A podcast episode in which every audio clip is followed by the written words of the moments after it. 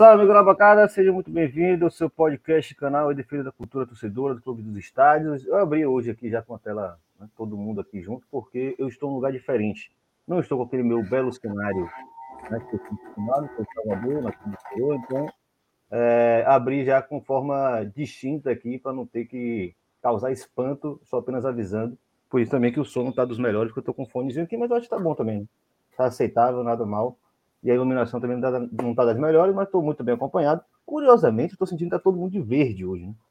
Eu estava com a camisa verde acidentalmente, Matias veio com a camisa do próprio México. E Nico, você está vestido de verde? Ou... Não, amigo, é preto. É preto, né? Ah, é, preto. é, a incidência da luz. Tá, vamos dar boa noite aí todo mundo, Matias e, e Nico.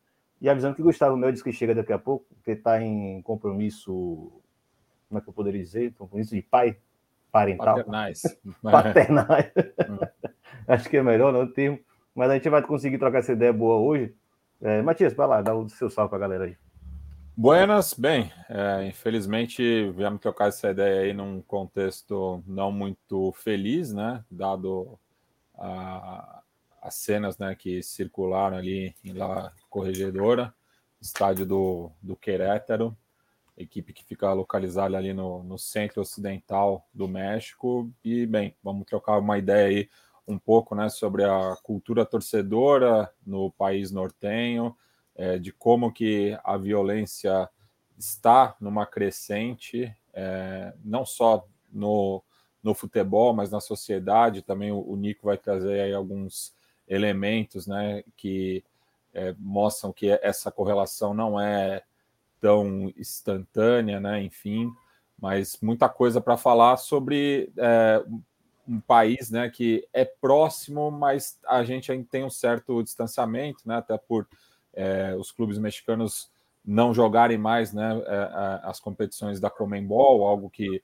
rolou ali na, na virada do século até meados da década passada. É, então faz um tempo aí, né, que a gente não tem esse convívio tão de perto né, com, com os clubes do futebol azteca. Entretanto, dá talvez para entrar nessa conversa, né, Nico? Já que você acompanha muito esse. Você, na verdade, você faz um estudo comparativo, né? Você sempre fez estudos comparativos entre essas formas de torcer formas de organizar, inclusive como essas formas de violência se dão.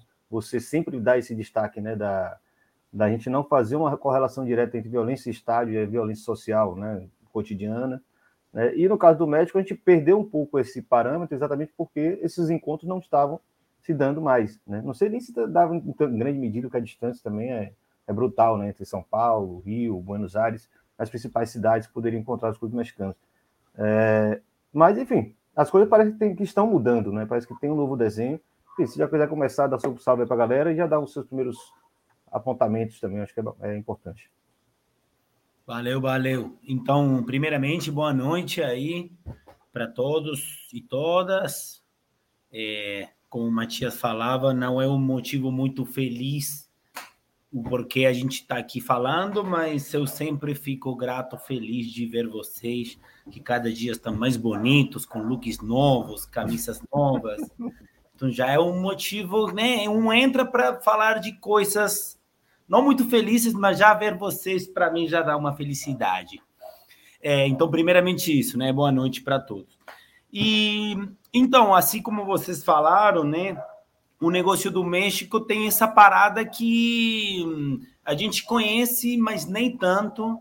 É, mas no meu caso, graças a Deus, eu pelo meu trabalho, eu li vários colegas. Eu nunca fui para o México, eu não fiz trabalho de campo no México, então é um país que eu, que eu vou estar falando muito de, de daquilo que falaram outras pessoas, outros pesquisadores, que é bom, é bom sinalar isso. Eu vou passar todas as referências depois, os nomes. É, mas graças a Deus a gente tem muita gente, muitos pesquisadores e pesquisadoras que, que têm feito um trabalho muito interessante lá no México. Então, eu vou marcar aí algumas pontas, nem falar tanto para a palavra circular entre a gente. O primeiro ponto é isso que vocês falaram um pouquinho, que acho que o, o que aconteceu entre o Atlas e o Querétaro bombou tanto mediaticamente que o primeiro que a gente começou a ouvir é isso, né? A tese do, do, do, do reflexo, do espelho, né? A violência no futebol sempre reflete, é um, é um espelho do que acontece na violência do país. E a gente que vem pesquisando esse, esse negócio há muito tempo, sempre tem umas dúvidas com essa relação mecânica, porque nem sempre tão assim. A gente falou um pouquinho isso no Twitter, de como você pode pegar os dados, as estatísticas que mostram na violência social de um país, como, por exemplo, taxa de homicídio, femicídio, que o México ocupa os primeiros lugares no, na, na região, por exemplo, femicídios é o primeiro país da América Latina é, em taxa de femicídios. E em, ta, em taxa de homicídios só está só tá atrás de Venezuela. Então a gente está falando de um país muito violento. Mas no futebol, até agora, só temos registradas 10 mortes, que é mais ou menos o que acontece na Argentina e no Brasil num lapso de dois anos. Então, você já tem aí um problema para essa, te, essa tese de que a violência social automaticamente leva a uma violência no futebol. Então, esse é um primeiro ponto que a gente sempre tem que frisar, assinalar. Outro ponto que eu acho que é importante falar é essa mudança de porras para barras, que é aquilo que está acontecendo no México.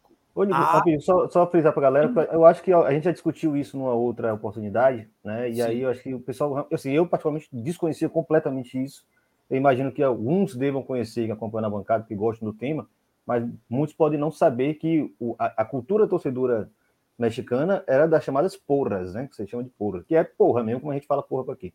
E, é. e assim, eu não tinha ideia qual era a diferença. E que, e que vem da, de uma etimologia é, do, do latim, do porrum, que é uma espécie de cebolinha, né? Ah, é. É, e que daí é, é, é tem, um, tem um significado similar ao, ao de clube, é, do, do, do, inglês também, né? Que seria algo como um garrote, assim, né? De juntar um grupo. Então, no México, lá atrás, né? No começo do século passado, tinha o, a expressão a ser porra. Então, tipo, organizar um grupo era uma porra, mas no caso, é, de, de, em qualquer sentido, mas acabou virando um sinônimo né, para um, um coletivo é, de aficionados pelo futebol. Né? E justamente é, acaba tendo essa importação do barrismo, né? Até por um conhecido aí do, do Nico, né? Que é o Andes Fassi, que era dirigente do Pachuca, ele é cordobês também, só que está do lado oposto do Nico lá na, na rivalidade provincial. É, hoje é presidente do Tajeres, mas a, a, primeira barra que surge no México é a Ultra Tussa do Pachuca em 1996. E daí, só que o Pachuca é conhecido por ser um clube amistoso, né? Inclusive, um, um dos torneios de pré-temporada mais tradicionais do México ocorre ali na cidade, é, no estado de Hidalgo. É, então, mas depois que foi surgindo, né, barras aí com, com é, adotando também a cultura, né, da, da, da, da violência é, da Argentina, de fazer pista, enfim, mas nada também é, comparável ao que a gente observa aqui no, no Cone Sul. Né? É, é, só complementar o que eu ia falar, rapidinho. É porque assim, eu cheguei a ver uma nota de uma torcida local que eles ainda usavam o termo porra barra. Né? Usavam os dois nomes assim, como se fosse um processo de transição ainda de identidade, né? Então isso ainda está em curso, né? Só para provocar é. isso para a galera aqui, a galera talvez ache que assim como todo toda a América do Sul, América Latina, o, o, a cultura da barra já está estabelecida, não. No México ainda é um processo muito recente, digamos assim, né? E aí é, e, é, assim, um, é, um, ponto e, a ser colocado. E, e, só para mostrar como é uma coisa bem genérica, é, quando vão traduzir, por exemplo, é, cheerleader, né, que existe essa influência muito forte também da cultura estadunidense, eles traduzem como porristas, né? As cheerleaders são porristas. Hum. Que aí, aí para complementar, Olha lá. Duas, duas, duas questões. Primeiro, o que falava Matias, o Matias da, da, da etimologia da, da palavra por, porra, né? Eu vou, eu vou falar porra porque eu fico até desconfortável falando porra com vocês. Porra, né? Com evento é... acadêmico, o Nico chega lá. São porras. porra, como... porra. É, então, porra, é, além dessa etimologia, significa um tipo de cântico, que bem como o Matias falou, das porristas, que eram o grupo que, é, que animava o jogo de futebol americano. Só que no México, porra significa tipos de cânticos que são aqueles que cantavam nesses primeiros grupos de torcedores, que são bem, vamos dizer, inocentes. Por exemplo, eu vou cantar um, por favor, não riam. É, eu não sei se você conhece, mas é tipo Alabam, Alabim, Alabim, Bom, Bam, é, Atlas, Atlas, Ra, Ra, Ra. Isso é uma porra. E, em todo esse, sentido. A, é uma porra a, em todo sentido. A torcida do Clube América que reivindica esse, né? Que inclusive depois é, foi adotado até pela seleção mexicana, né? Porque cabe lembrar é. que o, o, o, o, Clube América é anterior à própria seleção mexicana, né? Claro. Ah, tem, então, tem quando. Um, tem um do, do, Pumas, eu acho. É o Goya. É, Goya, tchaca, tchaca. É um negócio muito diferente. Assim, né? E que, e que, assim, lembra também o, os, os, primeiros gritos de guerra é, das torcidas brasileiras ali dos anos é. 30, 40 também. É uma lógica muito parecida Sim. e que é, tem pesquisadores Casar, que indicam né? que que é que isso vem justamente do esporte universitário dos Estados Unidos, né? Isso. Tem essa influência direta. Vamos deixar ele concluir agora. Vamos lá. É. Não, não, não, tranquilo, de boa, porque é tudo complemento de informação. Mas é, é também para a galera meio visualizar uma porra, tem que pensar em um grupo de 50 pessoas, principalmente familiares entre eles, que tem crianças, tem mulher, tem homem, que ficam sentados no jogo, assistindo e cantando esse tipo de cânticos. Alabim, alabam, alabim, bombam, atlas, atlas, ra, ra, ra. Pronto. Só que no, no final da década dos 90, por um monte de motivos, que agora a gente pode desenrolar melhor, vai começando essa mudança de porras para barras, que são vários motivos. O Matias falou essa história do, do André Fa, do, do Fassi, que é bem interessante. Eu vou, eu vou só adicionar um detalhe. Porque é interessante, porque todo mundo fala que essa barralização no México é pela influência de Sudamérica, que é verdade, mas a primeira barra no México, que é a barra do Pachuca, tem origem em Costa Rica. Tem origem em Centroamérica. Como é a história? Simples.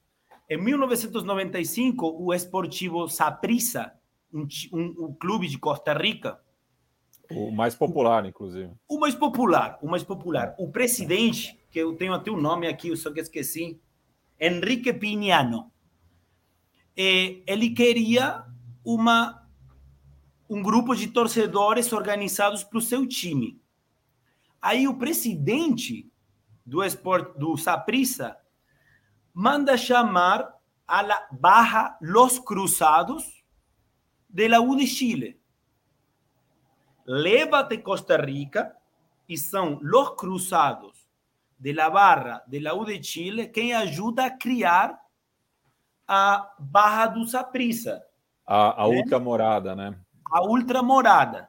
E, e, e, só, e só um complemento, Nico, que é essa amizade do Saprissa com o, a Universidade Católica se dá por conta do suicídio do, do Tupper, né, o Mumu Tupper, que era um jogador importante né, da, da, da do, dos Cruzados, e que num torneio na Costa Rica, a convite do, do Saprissa, ou, ou, foi na Copa Interamericana, agora eu já não me lembro, é. É, mas ele se suicida né, é, na Costa Rica, inclusive em São Carlos de Apoquindo, no, no cerro que tem a, a, atrás do estádio ali, tem uma cruz é, em homenagem a ele, inclusive a próprio, o próprio segmento musical é, da Barra Los Cruzados chama La Banda de Mumo, que era o, o apelido dele.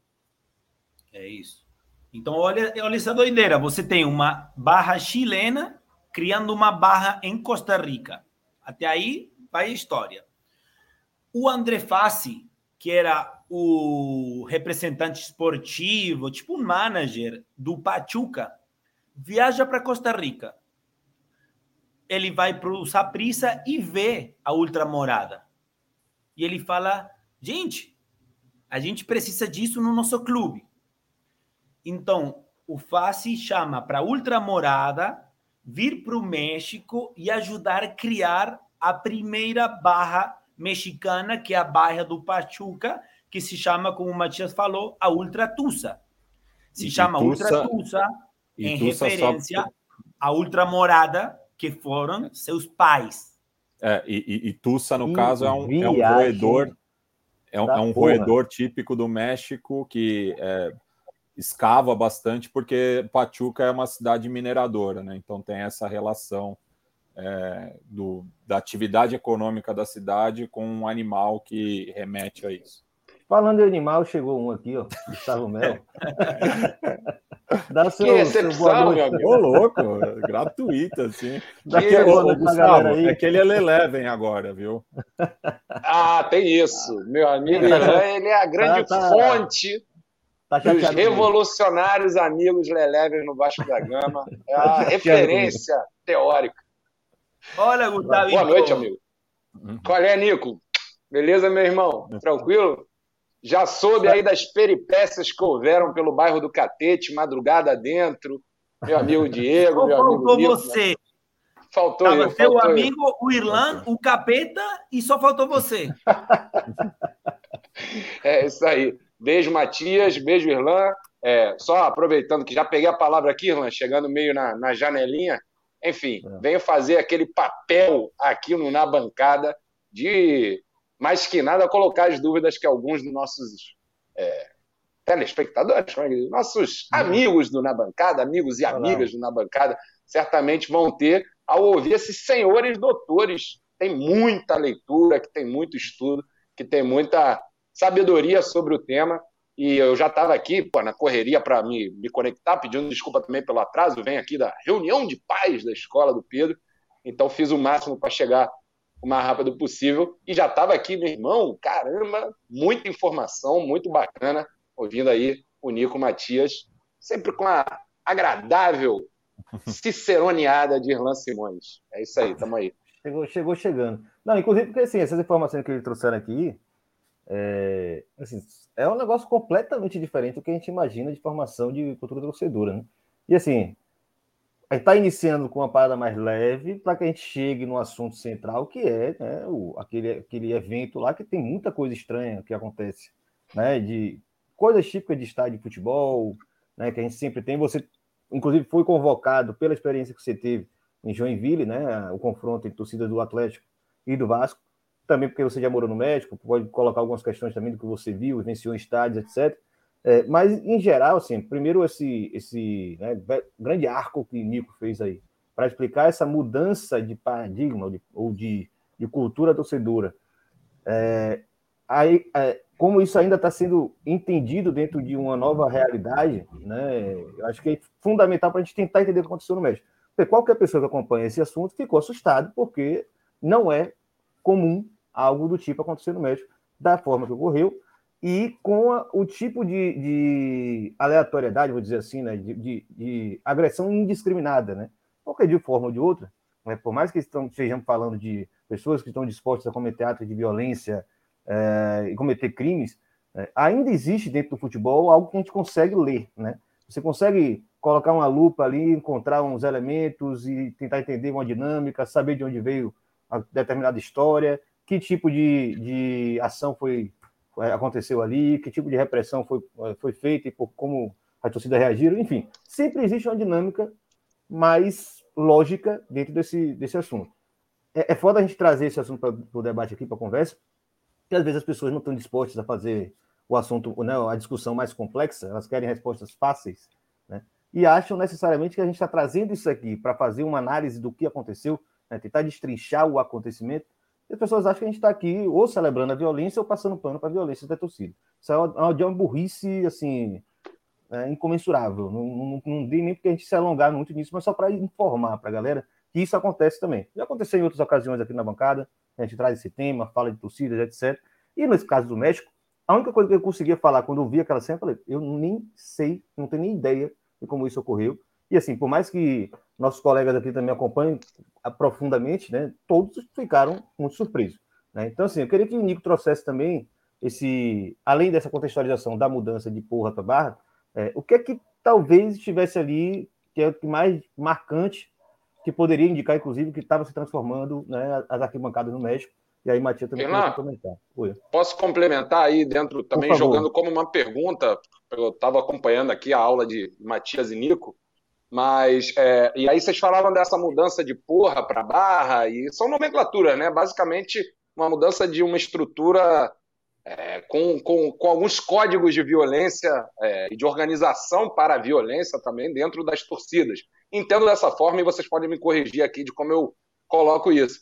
E eu me pergunto, e jogo para vocês, se não tem a ver com o próprio processo é, é, cronológico de avanço do futebol. Porque, de alguma forma, tem como a gente detectar, é, não com essas nomenclaturas, mas os momentos em que a chave vai virando, pelo menos no Brasil, que os nossos ouvintes certamente estão mais acostumados, acho que podemos falar da Argentina também, mas é, vai virando essa chave, o momento da, ali na década de 80, onde algumas coisas vão acontecendo que vai desconfigurando, vai saindo o Alabim Bombam, que é o nosso olê, olê, olá, e vai entrando o Vou Te Matar na Leopoldina. Isso vai acontecendo nos anos 80 e 90. E quando eu penso, a primeira coisa que eu penso é quando eu olho para a evolução do futebol no México, Irlanda. É, tem uma, uma evolução tardia generalizada no México, né? Assim, é, o, o Matias certamente vai me corrigir aqui com todos os dados que ele tem na ponta da língua, não tenho dúvida, e é por isso que eu estou jogando assim é, para a bancada. Mas, enfim, a seleção mexicana, até a década de sei lá quanto, de 50, 60, era um apanhado de jogadores que ia para tomar pau em Pan-Americano, em Sul-Americano, todo aquele processo que a gente teve lá na década de 10, 20, 30, da profissionalização, também me parece que foi meio atrasado no México. E aí eu me pergunto se não tem a ver também com essa com esse marchar das coisas aí. Exceto com é, a empresa. É, talvez nesse aspecto, assim, é, eu acho que seja um pouco parecido ao, ao que a gente observa na, na Colômbia, né?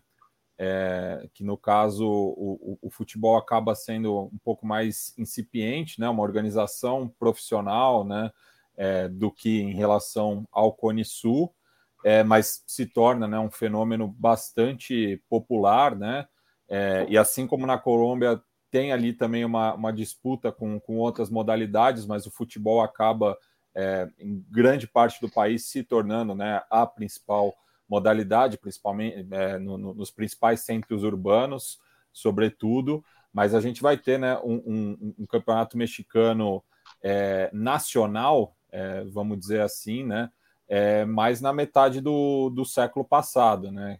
Enfim, com, com, com a participação é, de clubes de, de, de, todos os países, né? Porque antes era uma, uma organização similar à, à, do Brasil, né? Com o, o, os campeonatos regionais, é, estaduais, afinal a gente utiliza a mesma é, subdivisão administrativa, né? O, o nome é, do, do, CNPJ do México são os Estados Unidos mexicanos, né? Então é, lá também são, são estados, né? E daí, é, nesse aspecto aí, né, que acaba tendo também essas rivalidades regionais, né, e que no caso de Atlas e Querétaro, é, você tem, é, só para contextualizar, né, colocar no mapa, né, esses dois clubes, o Atlas está localizado em Guadalajara, é, que é a principal cidade do estado de Jalisco, que fica na costa do Pacífico, é, enquanto que o Querétaro é da cidade homônima, do estado homônimo, e entre Jalisco e Querétaro você tem Guanajuato, e isso está ali localizando né, no centro ocidental do México, né? É, e próximo do Estado do México e do Distrito Federal, né? Então é, é ali que o futebol se desenvolve é, majoritariamente, né? Você tem alguns clubes do norte, alguns menos do sul, mas a maioria né, do, dos clubes que hoje disputam a, Liga MX estão localizadas nessa porção centro-ocidental, né? E daí é o Planalto e... Central mexicano, né, Matias? Que é super Isso. importante geograficamente. Isso. Então, ó, você observa aí, né? Jalisco em amarelo e Querétaro é, em rosa. É, entre os dois você tem Guanajuato aí, parece que é um lilás aí. Aí, e, assim, daí tirando, né? É, acho que a, a, grande cidade do norte que tem clubes né, com convocatória, enfim, seja é, Monterrey, que está localizado aqui esse, esse daqui deve ser de português é, PT, né? Que está em Novo Leão, mas que é o estado de Nuevo León, né? Onde a capital é Monterrey, que daí tem uma rivalidade bastante consolidada, que inclusive eu acho que a, é, pelos relatos que eu, que eu ouço e que eu leio no México, talvez seja é, a cidade assim com uma cultura de violência mais forte, assim, mais próxima do que a gente observa aqui no sul do, do continente.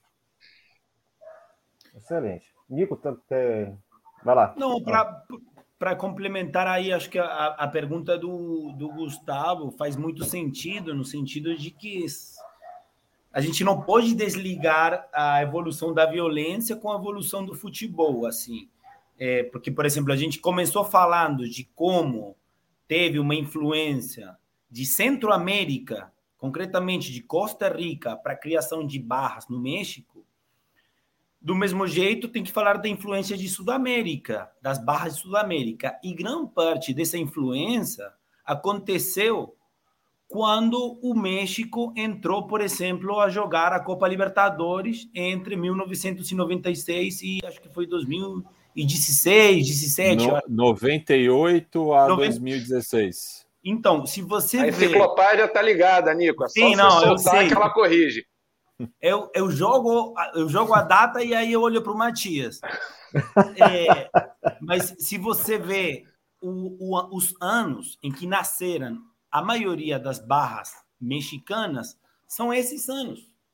Por quê? Também porque começa a troca entre torcedores, começa a influência, tipo, a escola de barras sud-americanas já não é apenas um negócio que você assiste na televisão. É um negócio que os torcedores mexicanos começam a viver ao vivo. Então, quando os torcedores dos Pumas vão para jogar na bomboneira, eles aprendem, eles olham, eles bebem da fonte e depois levam para lá. Então, esse tempo onde o futebol eh, mexicano se desenvolveu na Copa Libertadores é muito importante para entender o processo de formação das barras no México. Só passar as datas rapidinho, Nico, porque aqui deixa bem marcado. Vocês é, destacaram a Ultra Tusa, né? Do Pachuca, que é de 96, aí as outras vêm, né? 98, 99, 2002. Então, assim, só para demarcar aqui mesmo, que a gente está falando de data de fundação, né? Grande maioria é foi nesse momento da, da, do intercâmbio maior entre as. E que também é o momento onde a televis... o futebol sul-americano começa a ser televisado para a região toda. Uhum. Que o Matias falou da Colômbia, é o mesmo processo na Colômbia. Se você olha as principais barras na Colômbia, também são nessa data, um pouquinho antes, mas quase a mesma data porque começa, tipo, o jogo de Sudamérica já são televisados para a região toda. Então você é, tem na, desenvolvimento. Na Colômbia, a primeira é a Frente Radical, né? Que é de Sim. 92. É, e Los del Sur, que já acho que é 96. 95. 95, é. 96. E, e só fazer um destaque também, que a gente falou aqui, a gente fez um programa sobre ultras também, né? Para a gente não falar só sobre essa cultura de violência do futebol, só na América do Sul, América Latina. Inclusive, foi a grande polêmica que eu consegui puxar na segunda-feira, né? Os palmeirenses ficaram putos, né? Porque eu falei que Abel teve a fala eurocêntrica. Você estava sendo lusofóbico. É, luz, é, é, eu virei xenófobo porque eu falei mal de um português, né? Tudo bem, no Brasil. Né? Mas é. É, só para apontar isso, Nico, que casa que você está falando agora, é, na Europa, a cultura ultra, por exemplo, que surge na Itália, você tem assim datas bem específicas que vem ali basicamente nos anos 90, principalmente, né? Na Espanha, que eu acho que ainda é nos anos 80, mas na, na, na Alemanha é nos anos 90. Na, na, França você vai ter com mais força nos anos 90. Então, também tem um que disso, né? Ampliação da Champions League, maior, maior é, é, intercâmbio. intercâmbio. Vai ter o leste europeu tendo acesso a, a, jornais, a vídeos, né, conteúdos do que os hooligans faziam também, e aí vão criar seu próprio grupo. Então, assim, sempre tem uma correlação de, de de intercâmbio mesmo, de contato e troca de experiência, né? Só para. É, e, e, e, é curioso assim que essa questão do ano é muito forte, né? Porque eles muitas vezes colocam isso no, no nome da barra, né? Até, até, a gente acaba memorizando um pouco por conta disso, porque é, é uma cultura muito forte, assim, né? De, de mostrar uma, uma proeminência, né? Um pioneirismo é, e jogar isso na cara do, do rival. É. Pode seguir, Nico. Não, é só, tipo, é, marcar isso, que a gente está falando do desenvolvimento do esporte, um desenvolvimento da mídia, e, e depois tem outros processos mais próprios da realidade mexicana, que eu, eu não quero falar muito porque eu não conheço, mas aí eu recomendo muito o livro do Roger Magazine, que é o sociólogo que para mim mais sabe das, das porras e das barras mexicanas, que Azul y Oro como mi corazón, masculinidad, juventud y poder en una porra de los Pumas de la UNAM. Eu fui procurar a Roger fala... Magazine aqui, apareceu é. G Magazine, né? Mas tudo bem. Como é o nome do livro? Azul y oro como mi corazón. Ouro como mi e depois coração. continua. E o cara, o interessante do cara é que o cara pega o, a mudança de porra para barra. E ele também aí começa a inserir outros elementos da caída do PRI, a caída do Estado clientelar, um, um, um, uma onda mais democrática que vem quebrar essa onda tão paternalista que tinha as porras, o ascenso de uma juventude que procura identidade, etc. Esse livro eu acho que é o melhor livro para entender tudo que a gente está falando.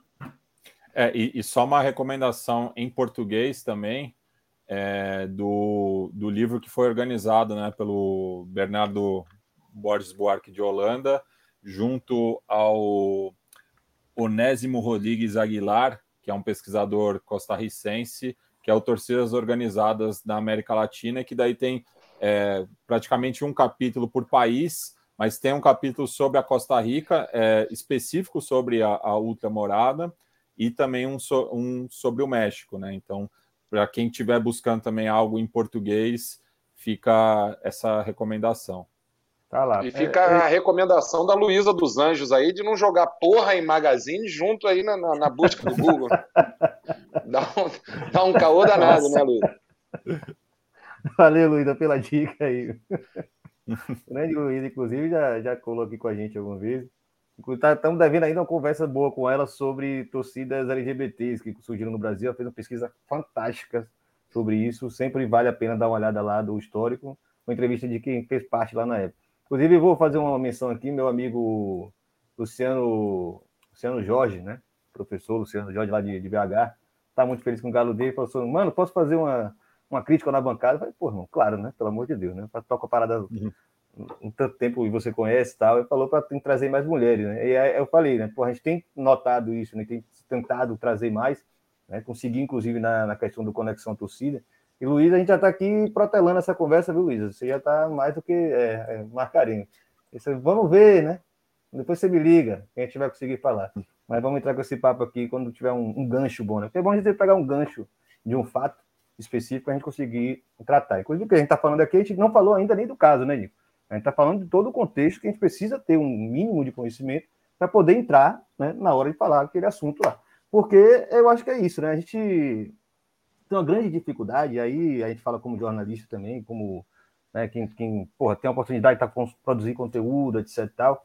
A gente sabe que a dificuldade de estar tá acompanhando todos esses assuntos, é óbvio, né? Eu, por exemplo, eu tenho uma, é, não só indisposição, como uma grande dificuldade de estudar sobre esquema de jogo, tática, né, campo e bola, conhecer jogadores, porque eu me dedico muito a acompanhar né, questão de clube, empresa, sobre torcida, sobre mudança de estados, etc. Ou seja, todo mundo tem a sua especialidade.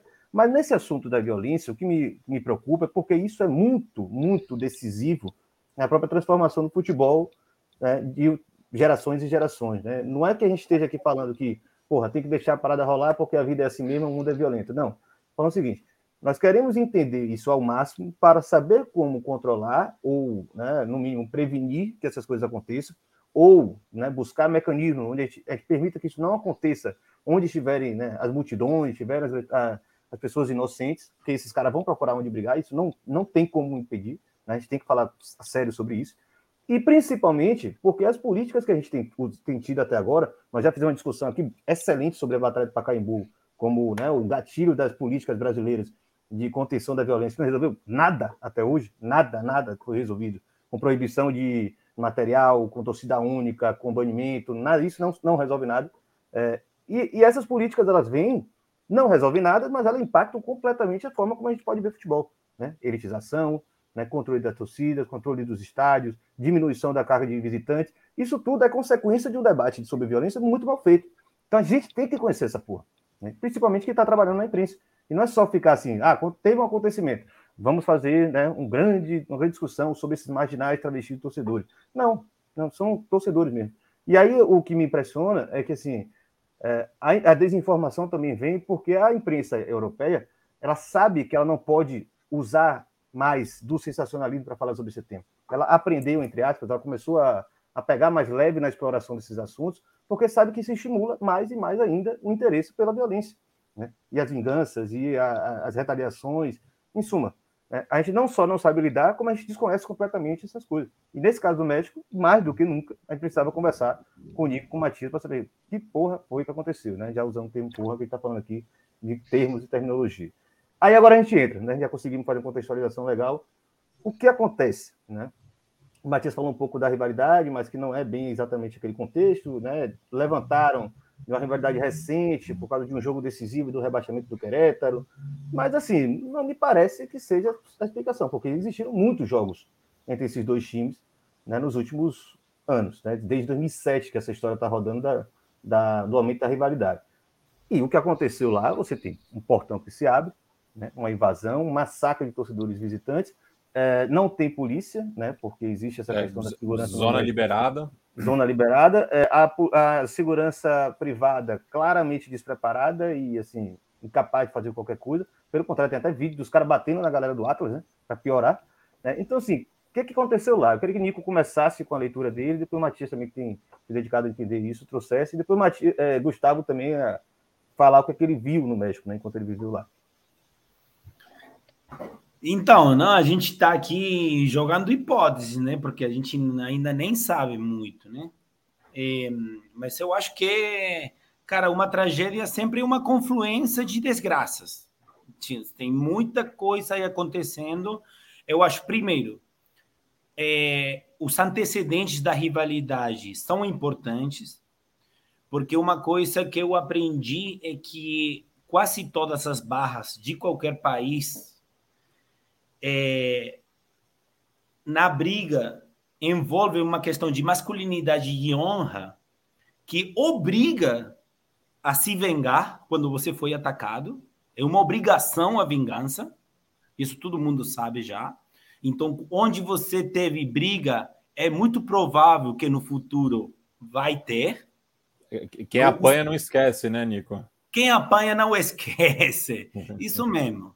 Então, são importantes os antecedentes. Mas, claro, a gente também não está falando de uma torcida que tem um, um, histórico de ódio e mortos, não. Mas tem antecedentes, isso é importante. Depois, outro ponto é a segurança. Eu não sei se vocês conseguiram ver é, o que começou a circular o, a solicitude da empresa que estava pedindo pessoal, funcionários para fazer de segurança. Tipo, você se cadastrou ontem e já estava trabalhando o dia depois no jogo. Então a gente aí está falando de uma segurança privada que não é competente. Isso é um ponto também muito importante para a gente, que muitas vezes pede o despoliciamento dos estádios. Aí a gente tem um dedinho na ferida, aí a gente tem que refletir muito. Quando a gente fala que não quer policiais nos estádios, tem que pensar quem vai substituir esses policiais. Porque esse pessoal que estava no México não presta. Então aí tem outro ponto.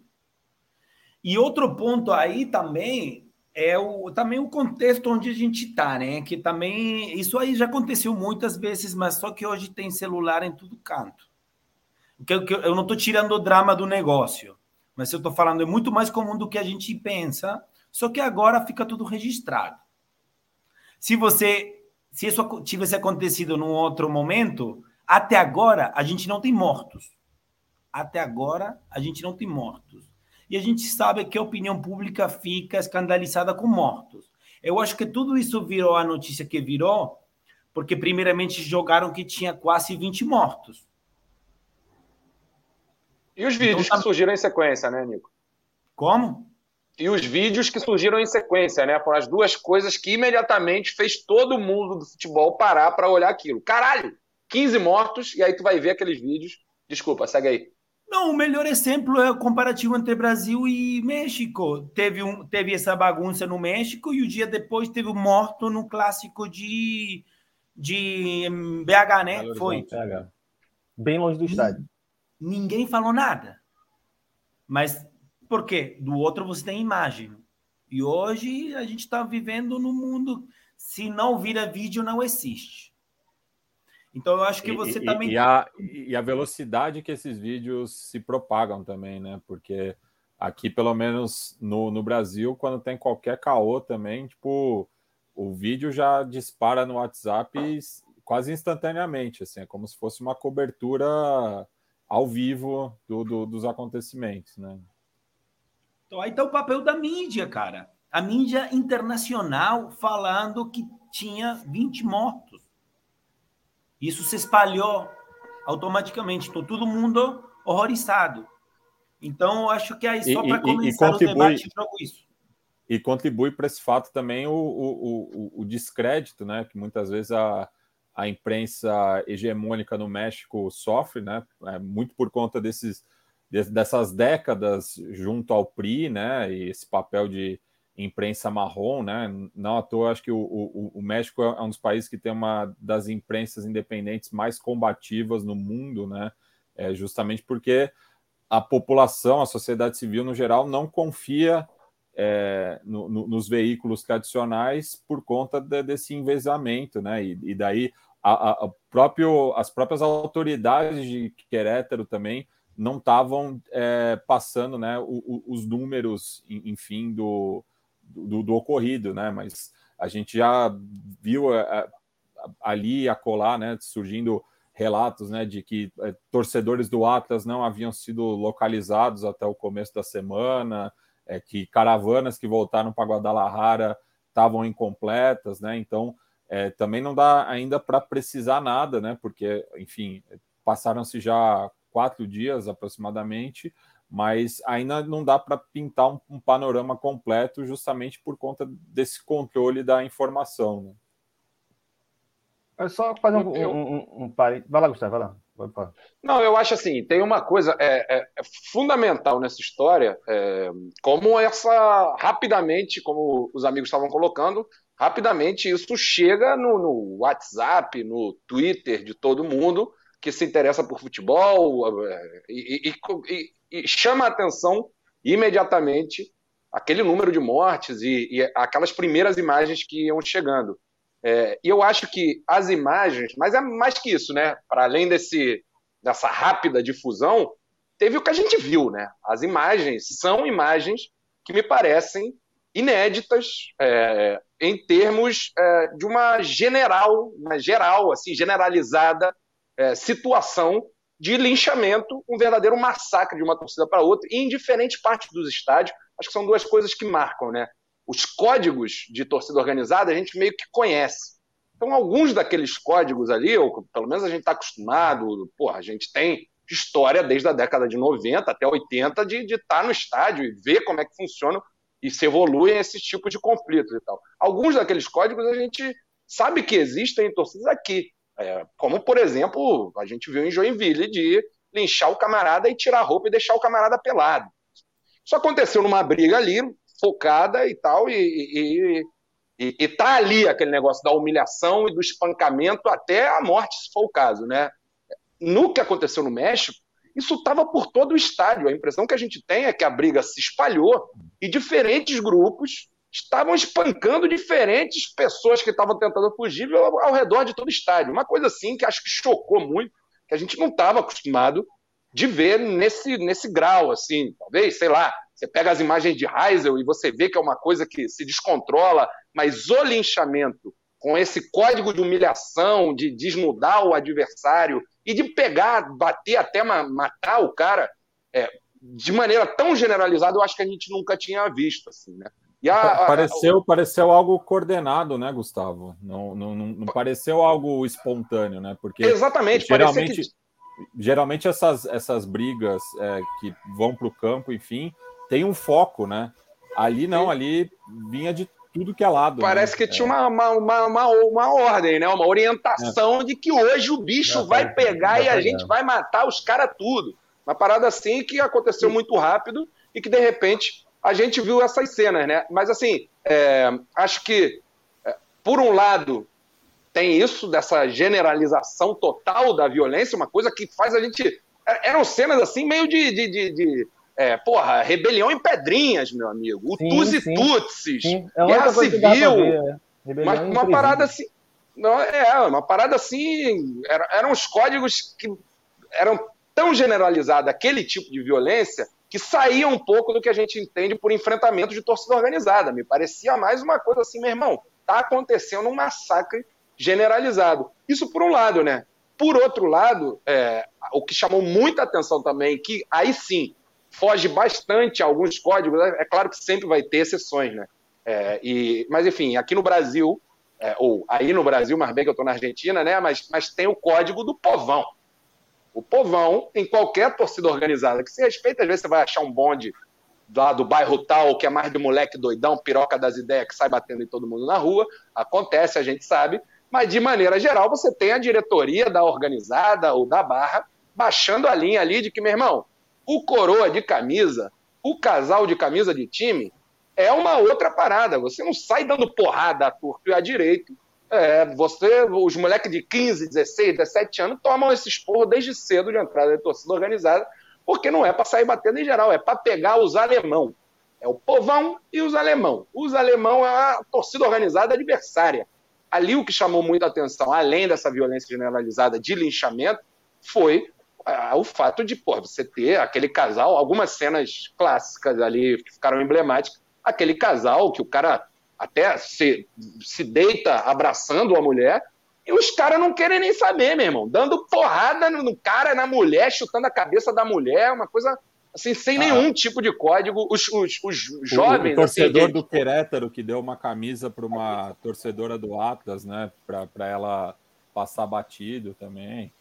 Pois é, uma coisa assim que acho que são as duas coisas que chamaram a atenção e que fizeram é, a gente ficar assustadíssimo com esse caso, que me parece um caso é, de alguma forma que eu acho que eu nunca tinha visto assim, né?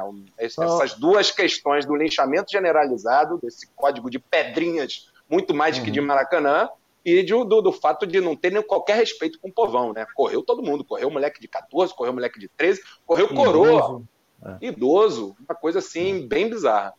É, e aí, disclaimer, porque infelizmente né, fica gravado no YouTube, aí vai ter idiota para tudo. É, isso não tem nada a ver com naturalizar a violência de outras formas. Né? O que a gente está falando aqui é que se você Obrigado. quer entender o que aconteceu. Obrigado. É, porque é foda, porque tem que fazer. Né? É, é, é, triste ter que lidar com esse tipo de, de, ignorância, mas a gente tem que falar. Nós estamos aqui tentando entender o que, o que aconteceu. Nós conseguimos entender em outras ocasiões porque existem alguns códigos, algumas lógicas, né? é porque os caras são violentos, os caras querem se matar, que não existe alguma coisa, uma mensagem. Por exemplo, deixar o cara nu não é tirar, tirar a roupa do cara, roubar a roupa do cara. É mandar uma mensagem de vingança, de, vingança, de humilhação, isso é, é outra coisa. Né? Mas a gente está querendo dizer que nesse tipo de situação que aconteceu ali no, no estádio, né, Querétaro e Atlas, né, na Correia né, não lembro o nome do, do estádio, mas faltou qualquer tipo de código possível para a gente tentar interpretar e entender a dinâmica do que foi aquela loucura. Como o Gustavo falou muito bem, assim, é um tipo de violência tão é, generalizada e sem tipo de critério nenhum que criança entrou no bolo, idoso entrou no bolo, torcedores comuns entraram no bolo, que você fica assim, tá, é, chega a ser estranho, né? chega a ser estranho, porque não só estamos falando de México, que já é um, um caso muito à parte, né? que não, isso não costuma acontecer na medida, na medida que a gente está acostumado a ver outros países, como ainda estamos falando de uma forma que aconteceu que a gente não vê em nenhum país. Você não tem essa ideia do povão ser atacado. Né? Então, fala isso. É fundamental frisar isso. Acho que o Gustavo falou muito bem. A gente não conseguiu nem é, interpretar o que estava rolando. E eu acho que existe uma forma de interpretação disso. Isso não quer dizer que a gente está legitimando nada. Mas a gente está tentando entender, até para que a gente possa é, pensar soluções. E aí, Nico tinha levantado, acho que é bom fazer esse comentário também, sobre essa questão de é, despoliciar né, o, o estádio, né, tirar a polícia do estádio né, e deixar só, só segurança privada. Eu sempre tive essa discordância com esse assunto, Nico. Inclusive, o caso de Joinville meio que provou, né? O, o caso de Joinville, que Gustavo estava lá no estádio, né? E é uma insistência de Petralha de ter só segurança privada, que é uma segurança privada que não consegue conter, não consegue lidar com multidão. Aí isso não quer dizer que a polícia militar que nós temos hoje, os grupos especiais, batalhões especializados, eles consigam. Só que eles têm, no mínimo, uma força de contenção. Né? Naquela situação lá, entre a torcida do Querétaro invadindo a área da torcida do Atlas, duas bombas de, de efeito moral, a galera voltava atrás. Isso é, isso é psicologia de multidão. Né? É uma forma que você consegue conter uma bala de borracha, um gás lacrimogêneo. Ah, ah, Irlan Simões é, defendendo é, a, a, bomba de é. gás lacrimogêneo nos disclaimer, estádios, disclaimer atrás de disclaimer, bala... né? Tem que fazer um atrás do outro. Mas nesse sentido é isso. É, é, a gente está falando de ambiente de multidão, onde boa parte daquele sujeito lá acha que é invisível.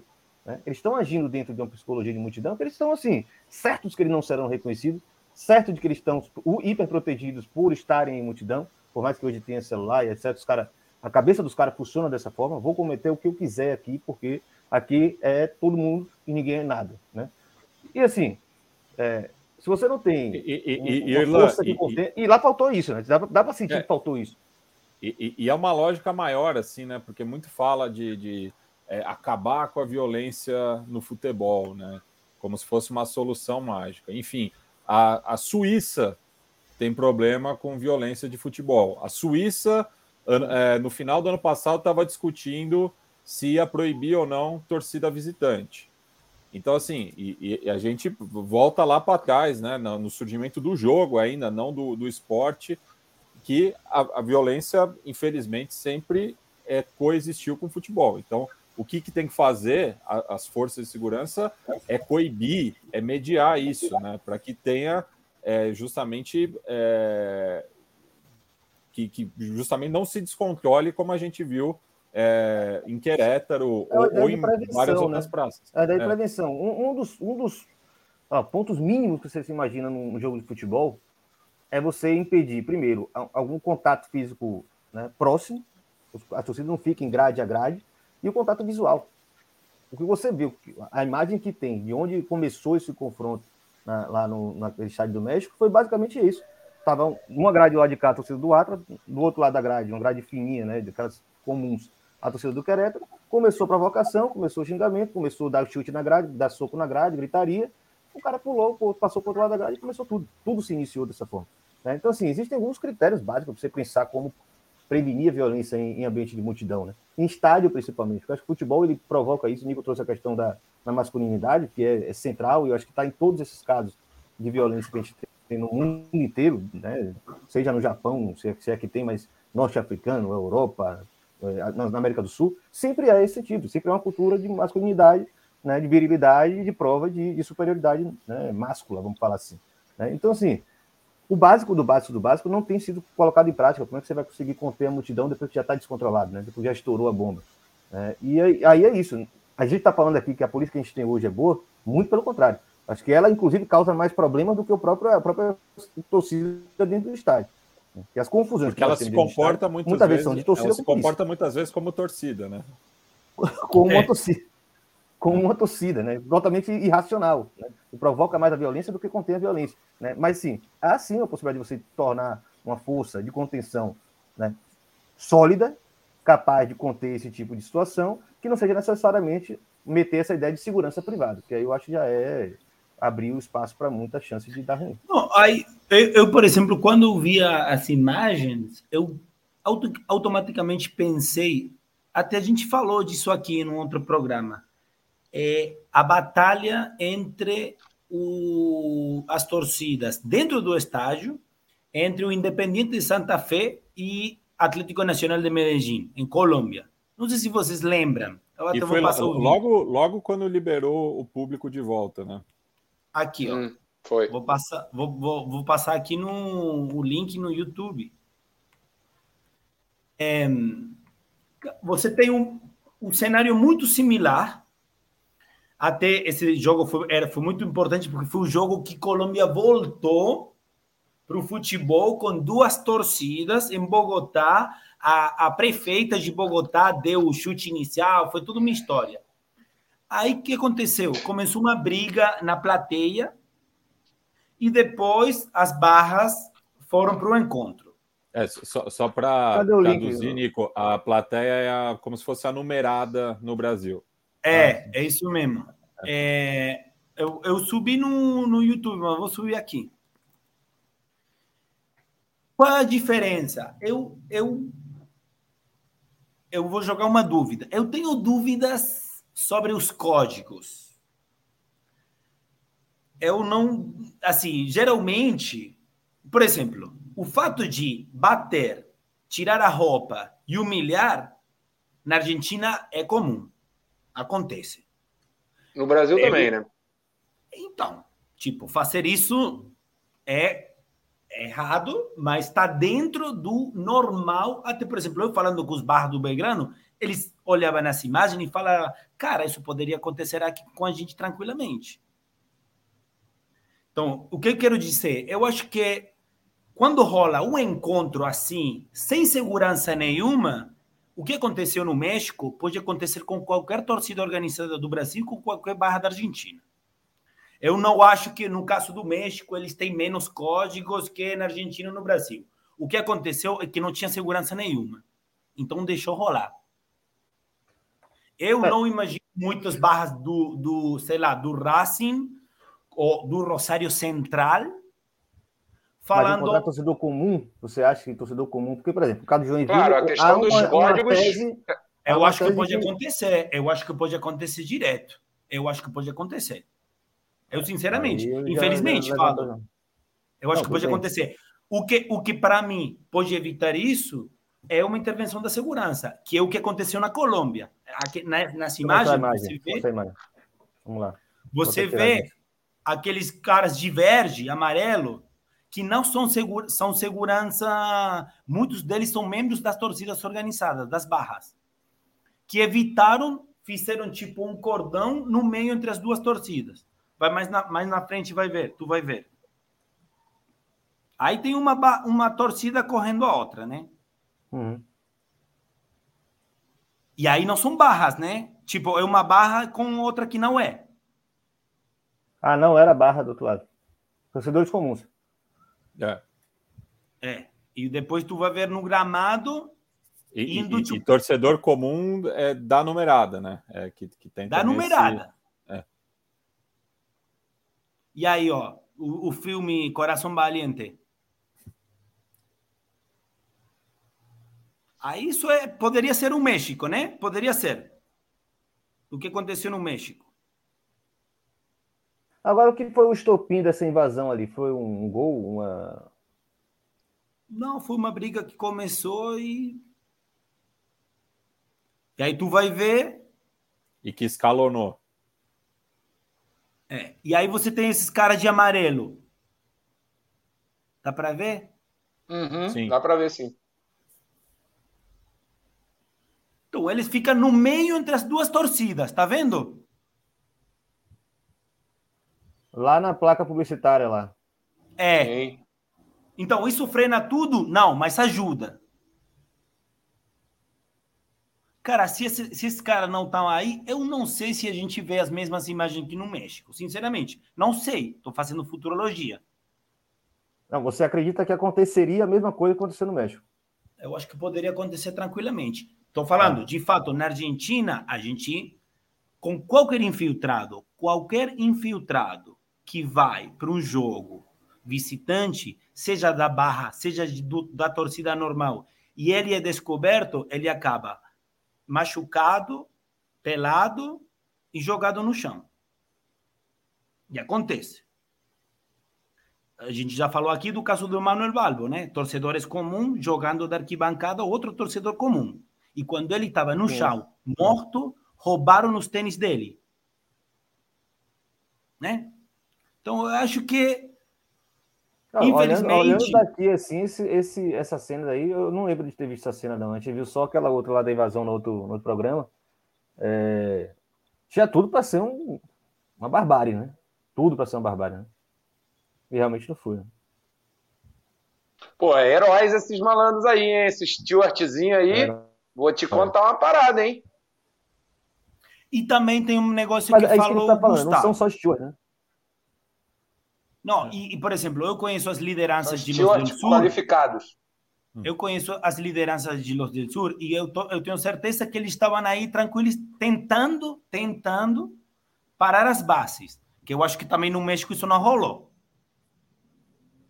Não, não rolou. Quem conhece torcida é, organizada e barra sabe no, que no México... tem, tem uma estrutura no, vertical. México... E se a liderança fala uma coisa, você mais ou menos respeita. É, e, e, no México a gente está vendo uma escalada da violência, enquanto que na Colômbia já está tendo uma refração, né? Justamente pela conscientização, né? Porque é um trabalho de formiguinha, né? A gente até já fez um, um podcast especial sobre o barrismo social, né? E da, da, da, das múltiplas potências, né? Que esses coletivos têm para além do futebol, enfim. Mas claro que é, são diversos contextos, né? E são diversos grupos que estão é, sob, sob o mesmo nome. Né? Então, por exemplo, aí no caso que a gente viu da La, La Guardia Albirroja Sur, é, a gente não sabe quais são as disputas internas que tem lá. É, que, quem foram essas pessoas que, que foram por confronto, né? Mas cada coletivo desse que é, tem, sei lá, milhares de pessoas né, no seu entorno tem disputas internas, mas a gente vê na Colômbia que existe né, uma coordenação entre essas barras para diminuir os casos de, de violência, porque estava chegando, é, e principalmente na, na, na, nas rodovias, né, que, que eu acho que é, é, é onde acontecem né, os, os, principais confrontos né, no, nos finais de semana, rodada pós-rodada na Colômbia, para tentar coibir esse tipo de, de situação, né, porque acontecia caso de adolescente viajar para outra cidade, muitas vezes como mula, é, e não voltar para casa, né? É, meus amigos. Eu encontrei lá no Rio, encontrei essa galera do Milionários. É. Agora há pouco tempo. Os caras vieram em peso. Eles ficaram viajando três meses para chegar no Rio, fica no Rio com nada de grana, e a gente já falou, eles brigam no machete, né? no facão. Um facão, né? Que Isso aí é a gente poderia. Eu, eu tenho certeza que se, se você pergunta para um barra do, da resistência albiazul, do, da torcida do, do Querétaro, ele pode falar que teve códigos, que não usou arma. Né? Isso também pode ser um pensamento de barra. E ele fala, pô, quem vai falar de códigos? Aquele que, que, que atira? A gente é, foi na mão. É, é. Não, não e, tinha claro, pensando, mas... E, e, daí pensando, o Nico, pensando até na própria espetacularização da, da violência no México, né? Que até, tipo, o Estado Islâmico utilizava as imagens do, dos cartéis para escandalizar o, o, os seus é, adversários, né? E que eles usam muito isso, né? Daí a, a, lógica dos cartéis, né? De filmar as execuções, as torturas, enfim, tem toda uma cultura, né? Musical, inclusive, nesse aspecto. É, pro, pro, pro torcedor do, do, do Querétaro, eles foram na mão, estava limpo, enfim. A, a, o debate da violência no país ele está em outra escala que tal, talvez isso nem escandalize, né? Enfim. Só, de só novo, reparo. Aqui, só, só falar nisso rapidinho, porque eu acho que assim, se, quando a gente está falando de códigos aqui, é, existe um sentido que a gente fala de código que é uma espécie de uma moral, certo? O que eu falo aqui de código não é necessariamente uma, uma espécie de uma moral, mas uma lógica dentro né, de um, um certo padrão de violência onde quem está cometendo o ato de violência, inclusive, quer passar uma mensagem. É isso que eu estou falando, certo? Sim, esse ataque a torcedores que não são vinculados ao, à barra ou a torcida organizada, etc., né, me surpreendeu muito naquele, naquele contexto. Você está trazendo uma leitura né, que, que é diferente que você imagina que talvez acontecesse coisa parecida na Argentina ou mesmo no Brasil, não tivesse essa eu, contenção da força de segurança. Mas assim, só falar, acho... código não é uma moral, não. Eu não sei se eu, se, eu, se eu entendi que o Nico discordou de algumas coisas que a gente colocou no sentido da, do linchamento, que a primeira coisa que a gente fala é que é, justamente tem esse código do linchamento e do troféu e do desnudar, e chamou a atenção que isso foi completamente. As imagens impactaram para a gente, porque foi completamente, meu irmão, por todo o estádio. Né? A gente fala de código muito na questão do, do, do respeito ao, ao, povão e tal, e aí chama, chamou a atenção também a questão da, do casal, dos idosos, das crianças, todo mundo correndo igual, mulher correndo igual, e o pessoal indo para trás e tal. É, pegar algumas, é, algumas, memórias de estádio a gente tem é, com o bicho pegando super forte e esse código do respeito ao povão segurando. Até mesmo no estádio do Querétaro, você vê alguns torcedores ali tentando apaziguar alguma coisa, inclusive tentando parar alguns linchamentos, mas, enfim, é, foi bastante generalizado para que tivesse uma incidência mais efetiva. E aí eu cito Joinville, né? Pela primeira vez cito Joinville. Eu estava em Joinville, é, vi tudo de bastante perto, foi uma situação é, duplamente difícil, porque eu estava com meu pai, meu pai já está velho, dificuldade de locomoção, então você fica com aquela. Quando você ainda tem a, a, as manhas de, de, de saída da confusão, é tranquilo. Quando você está com coroa, com criança, é horrível, né, cara? É terrível. Mas uma cena me chama a atenção, Nico, justamente em Joinville, e você tem hoje, é até difícil para mim falar isso, porque as, as, as, paixões são muito fortes, e o pessoal às vezes não quer entender o, o, a intenção do debate. Mas você tem um discurso hoje na torcida do Vasco que fala no seguinte: a torcida organizada do Vasco, as torcidas organizadas do Vasco, evitaram um massacre da torcida do Atlético para com a torcida do Vasco. Eu estava lá com outros amigos e não foi o que a gente viu. A gente não viu isso até porque a gente acha. É, Rafael Henrique é, é isso, mas... é isso. Eu estou entrando nesse, nesse assunto, assim, né? Eu, eu tenho muito desacordo. É, primeiro, assim, toda a minha história de arquibancada é de admiração pela festa e a organização da torcida organizada Força Jovem, qual eu de alguma forma fiz parte, vestindo indumentária, cantando junto, estando dentro da torcida, participando, saindo em, em bonde. nunca participei de, de situações de violência, mas enfim, tenho essa relação afetiva com uma torcida organizada do Vasco, a Força Jovem Vasco. Isso que, que fique claro desde já. Mas tem esse discurso de que as torcidas organizadas do Vasco evitaram um massacre em Joinville. Não foi o que eu e meus amigos vimos de perto e desde o início. Assim. Não, não, a gente não viu isso. Não foi exatamente isso que a gente viu. Não vimos, como algumas imagens dão a entender, é, não foi uma invasão de, da, da, da fanáticos para a torcida do Vasco. Foi um encontro no meio ali, em que a torcida organiza, as torcidas organizadas do Vasco estavam chegando atrasadas e já vieram pelo, pelo túnel de baixo, enfim, se encontraram ali no meio e começou a trocação de torcida com torcida. E, e foi algo recíproco, foi algo das duas torcidas querendo ir para porrada. Não teve assim um, um ataque de uma que partiu uma linha de frente para ir defender. Isso, isso definitivamente, da nosso, do nosso testemunho, não existiu. É, para além disso, me chama muito a atenção de, quando a superioridade numérica da, da torcida do Atlético empurra a torcida do Vasco e aí todo o povão, nós que estávamos lá atrás também, nos esprememos tudo, começa o desespero de caraca, como é que vai ser isso, né? Porra, todo mundo passando mal a situação e a linha de frente ali o pau comendo.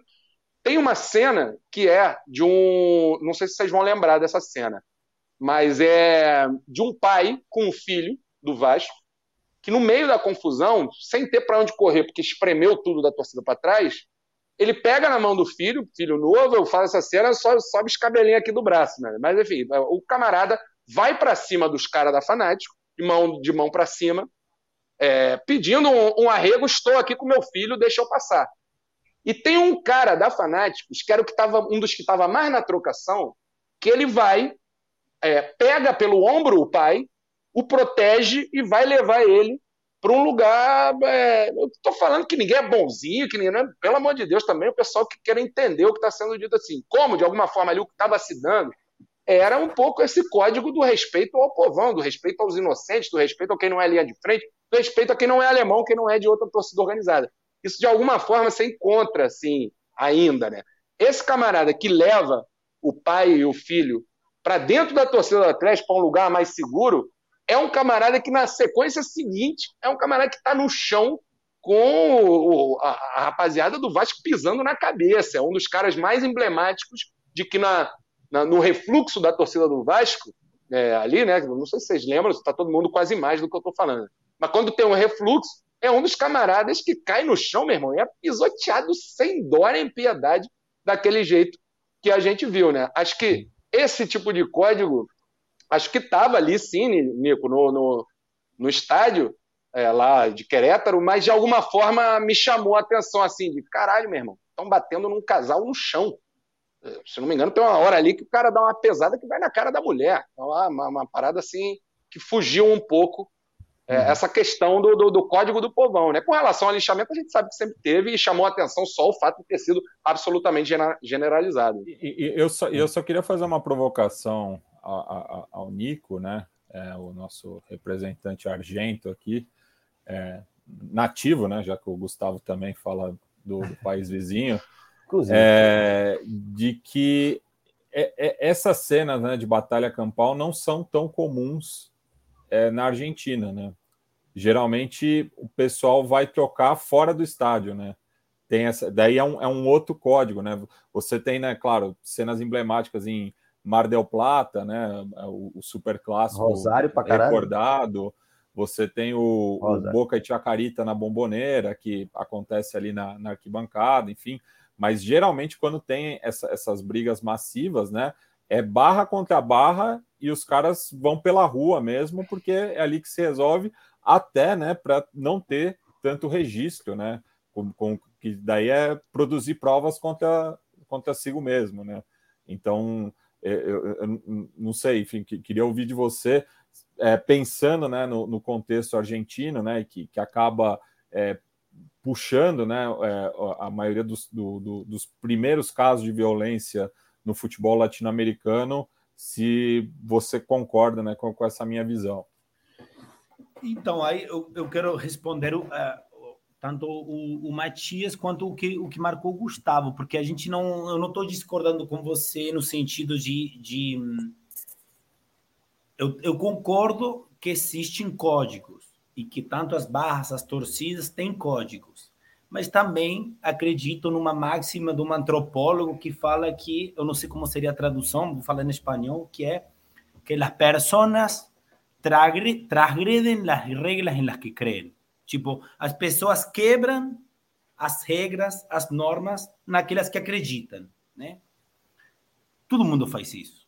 Todo mundo acredita em códigos que muitas vezes na sua prática acaba quebrando. E não por isso não quer dizer que você não acredita ou não, ou não, ou não tem esses códigos. Tem códigos e às vezes quebram. Eu acho que toda, muitas vezes, no calor da violência, muitos códigos são quebrados. É, por exemplo, indo para o que falava o Matias, agora, desde dois, do século XXI, as brigas entre barras acontecem muito fora dos estádios, né? Mas no, no, nos estádios dos 90, que foi onde eu me criei, acontecia essas batalhas que você está falando, Gustavo, que aconteceu no México. E, cara, eu tenho lembrança, eu era criança, e quando a torcida do News jogava pedras para nossa arquibancada, a pedra não dizia mulher, homem, cara, era chuva de pedra, era chuva de pedra. Criança, mulher, homem, e foda-se. Isso aconteceu, eu vivi, todo torcedor argentino viveu. Então, essas barras não tinham códigos? Tinha, mas quebravam. Quebravam os códigos também. E, e só então, curiosamente, eu fui também uma vez no News e tacaram pedra também para o nosso setor. Isso em cara, 2010. Você vai, você vai o estádio do Colón de Santa Fé, que tem ao redor tudo prédio, você o, vai ser recebido. O Fonavi. o Fonavi, você vai ser recebido é. com uma chuva de pedras. Mulher, criança, homem, tanto faz. Então, esses códigos são quebrados. Existem também, também, pô, também. Tira, de fato, a gente, se você dá uma olhada na lista de vítimas mortos no futebol argentino, não são todos homens adultos e, membro, e, e, e componentes de barras. Então é uma violência que, infelizmente, às vezes quebra, quebra os códigos. Eu não estou falando que não existe. Exemplo como esse que você falou do Basco também tem na Argentina. Mas também tem casos como o México. Eu vou te dar um exemplo. Eu lembro é, muito. O próprio Nova Chicago e Tigre que acaba né, com os visitantes no, no ascenso, que foi algo espetacular, justamente. Né? Sa saiu da, da, da, da, da curva de violência e daí ali se deu um basta, né? O, os, os dois mortos do, da La 12 para o River, que o, o, o El Abuelo termina preso, eles não eram membros de barras. Os dois. E foi uma emboscada. É, por exemplo, o outro, é, eu já falei o Manuel Balbo, torcedor comum, e torcedor do Belgrano. Foi jogado da arquibancada. E ele era torcedor do Belgrano. E falaram que era torcedor do Tajeres. Então, tem muito episódio onde esses códigos são esquecidos, são quebrados e, e infelizmente. Outro, eu lembro muito, 1997, La Buteler faz uma emboscada, os torcedores de Huracan, que não são as barras, mata um cara, e eu lembro, cara, que deve estar até no, até no YouTube. O cara tá morto no chão e a galera continua batendo. Batendo, batendo, batendo. Cinco contra um. E o cara tá morto. Então acontece, gente. Acontece. A violência, eu acho, eu também, às vezes, mas é... também a catarse, né? A, a, a, euforia do momento da violência. O cara se torna irracional, isso não tem a menor dúvida. Mesmo que Eu acho que também é uma estratégia essa... até humana, é uma estratégia até humana, às vezes, entre aspas, romantizar certa violência. Mas na hora uhum. que o bicho pega, cara, é foda. É foda. Uhum. Vamos lá, porque a gente não tem muito tempo hoje, Nico tem um compromisso ainda, Gustavo também tem, Matias ainda tem um filho. Então, só vou adiantar aqui, tem duas perguntas, a gente podia matar rapidinho. E queria mostrar um vídeo que marcaram aqui na, no Twitter, só para exemplificar também, para a gente não ficar aqui perdido só no, na América do Sul, né? Como incomodou muito né? O, o, os, os, comentários nos últimos dias, né? Como se o México fosse na América do Sul, mas tudo bem. É, primeiro foi Vitor Cesário, ele ele fez uma relação aqui de né, violência em outros ambientes, né? Além do futebol, shows e blocos de carnaval sempre tiveram confusão. É, vídeo bloco dos arengueiros, né? Provavelmente deve ser ou da Paraíba ou do Rio Grande do Norte. É muita loucura pensar em espaços seguros para trocação, pensando nesses códigos que o Gustavo falou. É, aí acho que a gente já até avançou um pouco essa discussão, né? Esses códigos se perdem, e aí, assim, você tem a, a ideia dos hooligans do leste europeu mesmo, que eles marcam um lugar para se trocar. Tá, tá surgindo de novo um pouco esse movimento nas torcidas do Brasil de marcar lugar né, para se pegar e, assim, tentar não envolver arma ou barra de ferro ou coisa do tipo, né? E, enfim, está acontecendo. Você preste atenção aí que vai vai rolar ainda. Vocês querem comentar alguma coisa sobre isso? Tá de boa?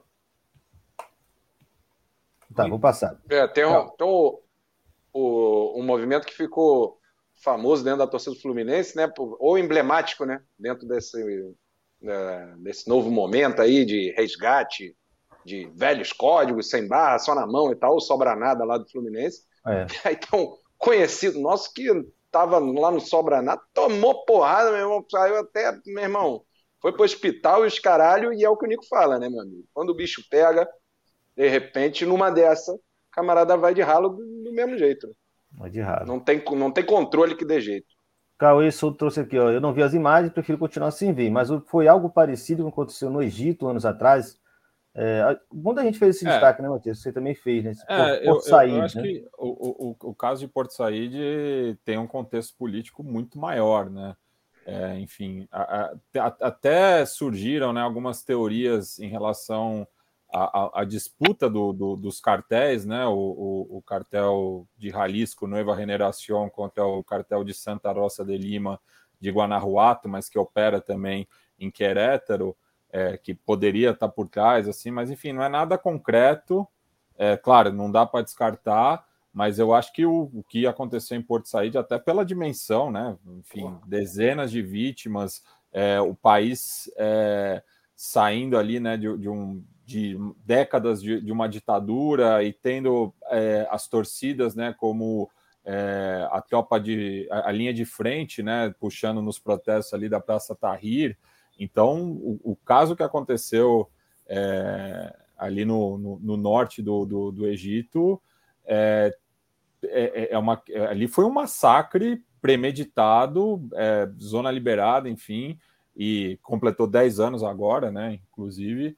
É, então, acho que não são, são dimensões totalmente diferentes, né? Aqui, ao meu ver, o, o, a questão de Querétaro e Atlas é uma questão do próprio futebol, é, pelas informações que a gente tem no momento, claro, não, não vou cravar aqui, mas o, o, o, que se apurou até o momento é uma questão é, propriamente do futebol, né? E daí também não vou ficar idealizando o esporte aqui, porque a gente conhece o, o, lado podre, né? Enfim. É, mas no caso do, do, do, Egito, você tem um contexto muito mais amplo e uma questão política latente. E foi na faca, né, Matias? Essas faca, 70 é. mortes, os caralho, foi tudo meio que na faca ali. Pois é. Uma parada meio já premeditada.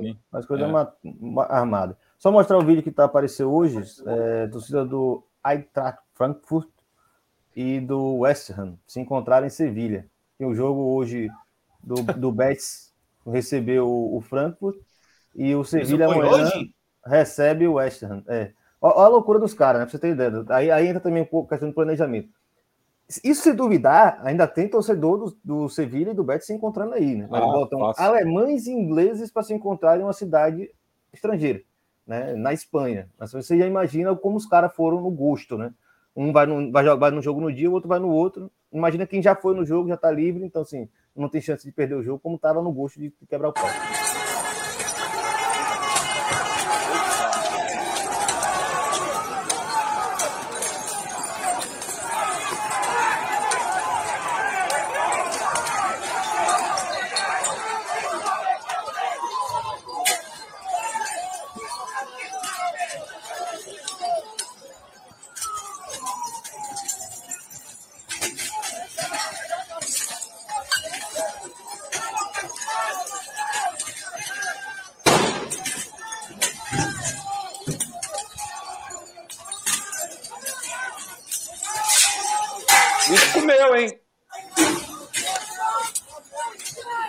Parece que é uma avenida importante lá, né? Porque isso é o quê? Né? É em Caxias, isso? É, é, eu ia, eu ia fazer essa brincadeira. Se eu mostrasse esse vídeo e dissesse, rapaz, o que acabou de acontecer em, sei lá, Campina Grande. Acabou de acontecer. É, é Inajar, é, Inajar de é, Souza. Perto do, da, da Marginal Pinheiros ali. Aí iam falar é. que era aqui mesmo, Marginal tem que acabar. Não, galera. Mas era barulho, eu sou de garrafa. Era barulho, eu sou de garrafa aí. É, não, não, não, era, não era igual aqui. É igual, é, é, é uma situação muito parecida, umas, umas particularidades locais, né? uma sensibilidade maior ou menor para a morte, a gente pode até discutir isso daí também, né? Porque que está presente no cotidiano do cara. Mas é isso, essas coisas acontecem, né? Não acabou nada de hooliganismo na, na Europa, não, não me leve a Nossa. mal. Desculpa acabar com o sonho de vocês de que existe alguma solução para isso, mas o que a gente sempre chega na conclusão é que você tem prevenção, você tem política para para solucionar, né? Ou tu tem que tentar regular esse tipo de movimento, mas isso é a vida e, masculina nos grandes centros urbanos, pai. É isso. E, e, Irlan, e assim, tá, na, na, volta do público também, né? É, na Inglaterra, né? Que acaba muitas vezes sendo o exemplo né, do combate ao hooliganismo. É, e assim, é, em, em, alguns aspectos, a, a, até sim, por conta da inteligência envolvida, né? Enfim, é, algumas medidas que é, diminuíram é, de fato a violência, mas com a volta do público teve o, o, o, Leeds e Manchester United, que é uma rivalidade secular, né? Vem desde a Guerra das Rosas, é uma rivalidade entre os condados, né? E a porrada cantou no, no centro da cidade também. Então, enfim. É, é, é porque lá você daí, não pode ser banido, né? É, não, e, e circularam também é, nesse final de semana, né? Um, um torcedor do Birmingham que estava é, no, no, meio da, da torcida do Bristol City e, tipo, amassaram o cara também, enfim. Então acontece em, to, em todas Porque as partes. Gol, né? É. Gol. é, em suma, tem níveis diferentes Caraca, aí. A gente já tá escapuliu, né? Ih, é. pois, galera, Agora, escapuliu. Doido, foi... Para mim, o, o, mais engraçado, tipo, tragicômico, né? É que se você olha as sanções do, no México, são a mesma porra que fizeram na Argentina, no Brasil, que não deu certo. E isso é... esqueci de mencionar isso, pô. Tinha que trazer aqui. Se alguém achar É tipo aí, a, a proibição da torcida visitante, sanção do estádio. Agora Só... o, o ID fan, essa merda. O banimento, o banimento do dono, né? Que vai ter que repassar o clube, não vai poder mais, mais ser. Parece uma novidade, né? É, é, porque na Liga do México também tem, tem essa. Tem umas questões lá que todo mundo falou que o cara já era odiado, foi uma oportunidade perfeita para mandar o cara vazar. É, mas é isso, a identificação de torcedor, né, banimento de, um, de umas barras, portão fechado, é, proibido de visitante. Aí você vai, assim, gente, isso a gente já vive isso há 30, 40 anos, né? Não é isso que soluciona. E aí faz sentido aquilo que falou Gustavo, né? De como parece que o México está entrando numa etapa que a gente já viveu. Aí tem um comentário palmeirense aqui, ele até brincou que ele, ele conheceu na bancada, porque ficou puto comigo que eu critiquei a Bel, aí eu entendo, tudo bem. Aí ele voltou aqui, ó. Mas a violência entre torcidas e times é diferente aqui. Foi comentado também da Bel, são as violências aos jogadores e elencos, e não só entre torcidas. Rapaz, é, se você o, vê o que os franceses fazem com os times, é uma loucura, meu amigo. O, o, o Abel é identificado com o Sporting. Aconteceu coisa de, de três anos, né? Que é, foi, o 2018, vestiário do, 2018. do Sporting era a zona liberada, a, a, a claque lá foi para cima dos caras e, enfim. Na Itália, todo ano você tem é. uns Cagliari da vida, um Gênova da vida, um... sempre tem, sempre tem Lazio, os caras, fora o que é racismo, racismo, etc. Tô falando de agressão física aos caras, né? É, ameaça de morte, essas coisas, o tempo inteiro. O tempo inteiro. Né? Isso, isso a gente não, não vê, a gente não fica atento a isso. Não é o nosso jornal do almoço que está informando a parada. Então, assim, é desinformação. Então, eu não vou tirar o pé, não. Eu continuo, continuo achando. Ele foi desinformado e eurocêntrico na crítica dele. Porque a gente pode o Palmeiras racional vai, vai embora, hein? Não, ele vai continuar aí. A gente vai quebrar o pau outra vez, mas o importante é ter respeito. Mas eu continuo achando. Acho o Abel um cara foda, um treinador monstruoso, com ideias fantásticas. Tá ganhando tudo porque merece mesmo, não é por sorte, não. Mas o cara falou besteira, pô. A gente não pode ficar calado, não. Tem que ter um pouquinho de amor próprio também, né? E aí eu acho que o palmeirense, antes de ser clubista, podia ser um pouquinho mais, né? É, gostar mais de si, né? O cara tá falando que você é um selvagem, cara. Né? E ele não, eles são racionais que a gente tem que seguir exemplo. Né? Passa um pouquinho por cima do clubismo, que também faz parte desse debate que a gente está fazendo aqui. É, a, faltou alguma coisa, galera? Acho que é muito assunto. Né? A gente sempre, quando a gente senta aqui para conversar sobre essas coisas, a gente pensa em várias temáticas nunca consegue dar conta de tudo, porque, enfim, é, a gente se dedica a fazer uma discussão bem complexa. Ah, só mais essa vez foi até, aqui. Essa vez até foi mais freestyle, né? A gente nem fez pauta é, nem nada, foi, foi vindo, né? Eu percebi não, não só que também entre, entre as sanções proibiram faixas, bandeiras, é. instrumentos, que Porra. eu acho que isso é a, a, maior merda de todas, né? Porra, vai tomar no cu, né? Isso é o que dói isso aqui, mesmo. não, não, não, é. né?